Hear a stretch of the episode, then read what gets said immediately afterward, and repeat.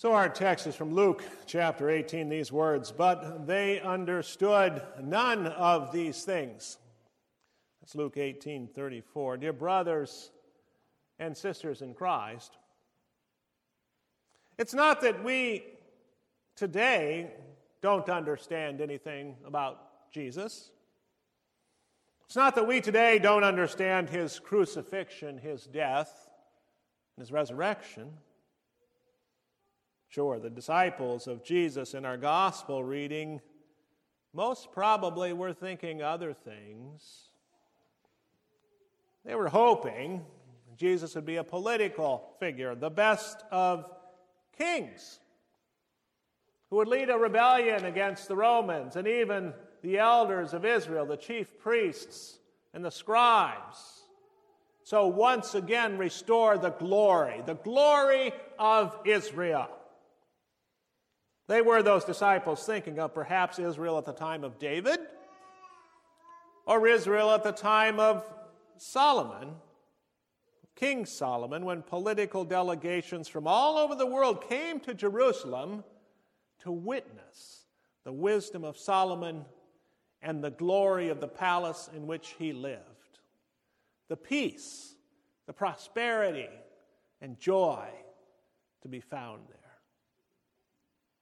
Of note is the visit of the Queen of Sheba. That is, the queen of what is nowadays either Yemen or Ethiopia. They both claim her as their own. It's noted for us in 1 Kings 10. There we read When the Queen of Sheba heard about the fame of Solomon and his relationship to the Lord, she came to test Solomon with hard questions arriving at Jerusalem with a very great caravan with camels carrying spices, large quantities of gold and precious stones, she came to Solomon and talked with him about all that she had on her mind. Solomon answered all her questions. Nothing was too hard for the king to explain to her. When the queen of Sheba saw all the wisdom of Solomon and the palace that he had built, the food on his table, the seating of his officials, the attending servants in their robes, his cupbearers, and the burnt offerings he made at the temple of the Lord, she was overwhelmed. She said to the king, The report I heard in my own country about your achievements and your wisdom is true. But I did not believe these things until I came and saw them with my own eyes. Indeed, not even half was told me. In wisdom and wealth, you have far exceeded the report I heard. How happy your people must be. How happy your officials who continually stand before you and hear your wisdom. Praise be to the Lord your God who has delighted in you and placed you on the throne of Israel. Because of the Lord's eternal love for Israel, he has made you king to maintain justice and righteousness. So, the glowing description of the kingdom of Israel under King Solomon. And most probably the vision, the vision the disciples of Jesus had in their heads when Jesus began to talk to them about being delivered over to the Gentiles, being mocked, shamefully treated, spit upon, being flogged, and even killed, but rising again from the dead after three days. The disciples did not grasp this. It went over their heads. They understood none of it. And you know the same, the same can be said for us today, for the world today, even for Christians today. Of course, the difference today would be that the disciples did not know much better that their understanding of the king of, uh, kingdom of Jesus was informed by popular belief, messianic fervor, by misconstruals of Old Testament prophecy. Whereas we, in fact, know by the very Word of God, the New Testament, by the power of the Holy Spirit, that the kingdom of God, the kingdom of Jesus, is not an earthly kingdom. It's not a kingdom of this world. Yes, yes, Jesus is our King. He's our King who lives and reigns at the right hand of God. That is a position of universal power and authority, dwelling in our hearts informing our hearts and minds and souls by his holy word, and yet, and yet, inside of us, we can find a battle taking place. Our old Adam fighting against our new man, our old Adam insisting that a compromise can be reached, and embracing of worldly religiosity that would establish in this world a kingdom, a kingdom like that witnessed by the Queen of Sheba peace, happiness, wonderful buildings, beautiful clothing, excellent food, and wisdom and knowledge aplenty. But being spit upon, mocked, shamefully treated by this world doesn't fit that picture. So our old Adam would struggle mightily to turn our hearts and minds away from the suffering and death of Jesus as we begin our observation of the season of Lent this Ash Wednesday. Why? Well, who wants to suffer? Who wants to die? For if Jesus, our King, suffered and died at the hands of the world, what does that mean for us, his subjects? I mean, when Jesus was arrested, what did his disciples do? They ran away. They ran away and they hid themselves and they kept hiding.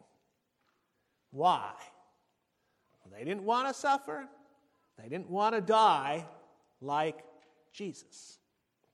And yet, and yet, when we are baptized into Christ, we're baptized into his suffering and we're baptized into his death. And from that moment on, our old Adam is subject daily to just such a suffering, just such a death. That person that existed, that person, the person who we were when we were born, is subject to a daily suffering and a daily death as the kingdom of King Jesus is established within us. The Holy Spirit coming to dwell in our hearts, creating there the new man, the new person that didn't exist when we were born, but came into existence when we were reborn in our baptisms. And who we are as both old Adam and new man then lives daily knowing, being convinced that the sin in which we were born and the sin we've committed since and continue to commit, even when we don't realize it, it's forgiven. It's forgiven. That's what it means to be a citizen in the kingdom of our King Jesus. Sins forgiven, our sins forgiven, every single day forgiven. And so we have peace with God. So we have a clear conscience before both God and man. We could say, to a certain extent, that through faith in our Lord and Savior Jesus Christ, what the Queen of Sheba experienced at the court of Solomon is what's going on within our hearts. It's what's going on within our hearts when Jesus, our King, reigns there. But how does the suffering and dying of our old Adam fit into this picture? Well, it's interesting. It's interesting to note that after telling his disciples what was going to happen to him, how Jesus would suffer and die and rise again on the third day, it's interesting that this being Jesus' stated future and reality, Jesus' impending suffering and death, it changed nothing. It changed nothing when it came to the blind man, the blind man who met him on the road to Jericho. I mean, there Jesus had given, had stated that he was going to suffer and die. And yet, when the blind, blind man calls out, Jesus, son of David, have mercy on me, Jesus doesn't ignore him. Jesus isn't wrapped up in himself, thinking only of himself and how he must go to Jerusalem and suffer and die. No, in spite of his impending suffering and death, his impending suffering and death at the very hands of the people whom he came to save, Jesus still loved. He loved the blind man and cured him of his blindness. Why? Why did he do that? It would be a, pre- a precursor, wouldn't it? A precursor of the result of the resurrection. I mean, all the miraculous healings of Jesus did many things. They, they showed the love of God for man, for example. And, and they also demonstrated that with the forgiveness of sin, there would be the healing of the effects of sin. And in the resurrection, because of the resurrection, the resurrection of Christ, which would only occur because of his suffering and death for us and for our sin, in the resurrection from the dead, there would be no blindness. Now, King Solomon, he had been many things. But King Solomon could not restore sight to the blind, nor could King Solomon raise the dead back to life. So when Jesus restored the sight of the blind, man, what he was doing was visibly demonstrating to us his kingdom, the ultimate effects of his kingdom, the life in the kingdom which he would create through his suffering and death and resurrection from the dead. That kingdom would be so much more than what the Queen of Sheba found at the court of Solomon. So, as we too suffer, as we too suffer, and let's make no mistake about it, we are suffering. Our old Adam given daily to worry and panic and despair and anger over the pandemic and how the world is addressing the pandemic. Yes, our old Adam, which would harangue us daily, driven by fear of death, would joy to have us spend all our time fulfilling its needs. Our new man, however, new creation of our King Jesus, would have us reach out to those around us in love and serve them as we always should. Why? Why? Our life in Christ is not a pursuit of an earthly kingdom. Our life in Christ is not a pursuit of an earthly kingdom. It is instead our service on the earth in our heavenly kingdom. It is instead our service on the earth in our heavenly kingdom, the kingdom of our King Jesus.